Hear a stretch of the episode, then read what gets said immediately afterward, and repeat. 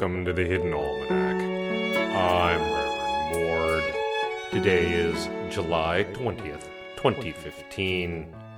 And it was on this day that two professors of the Ravencoast School of Divinity, having ascended the great stairway of the Gugs, And those suckers are fast! Things that big should not be that fast. I had to beat one back with my umbrella. one wonders why you brought an umbrella underground in the first place. The world is strange and wondrous, Mord. It could totally start raining underground. You forgot you were carrying it, didn't you? And a good thing, too. Otherwise, that gug would have eaten even more of that intern. The bleeding's nearly stopped, sir. That is excellent. Now, if I may finish, Yes, yes. having ascended the great stairway of the Gugs with only minor mishap, the professors arrived at a large slab sealed in the ancient language of the wood beasts. Those are beasts that live in the woods, not beasts made out of wood, right? Correct. Good. It's hard to negotiate with wood things. Their priorities are totally weird. You display a shocking ignorance of the hearts of trees, Drom. That's really more your line. Plant sex is pretty interesting, don't get me wrong, but you can't really make it apply to self help books for mammals. I've tried. I'm sure you have.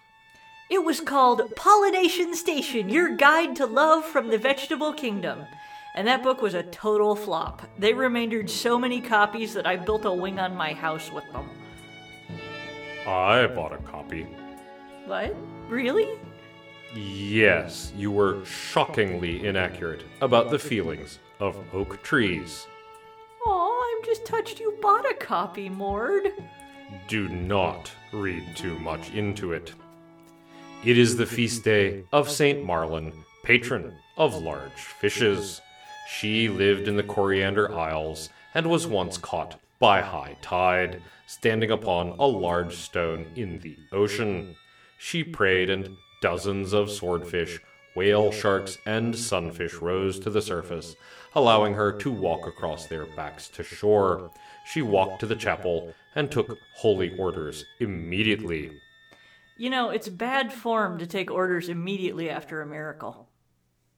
What? No, really, it's like falling in love with somebody who saves you from a burning building. It's not a healthy thing to base a relationship on. Speaking as a miracle worker, we wouldn't accept anyone to the order until they'd waited at least 60 days from the miracle. Gets all the endorphins out. I see. The Hidden Almanac is brought to you by Red Gash Tea Company, purveyors of fine and flesh eating teas. Red Gash, we rend tea from its bones. Also brought to you by Scarlet Wombat Publishing.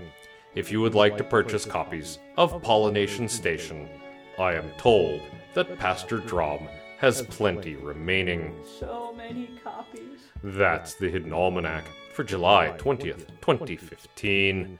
Be safe and stay out of trouble. The Hidden Almanac is a production of Dark Canvas Media, written by Ursula Vernon and performed and produced by Kevin Sonney.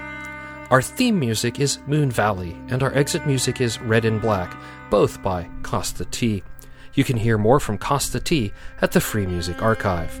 All other content is copyright 2013 through 2015, Ursula Vernon.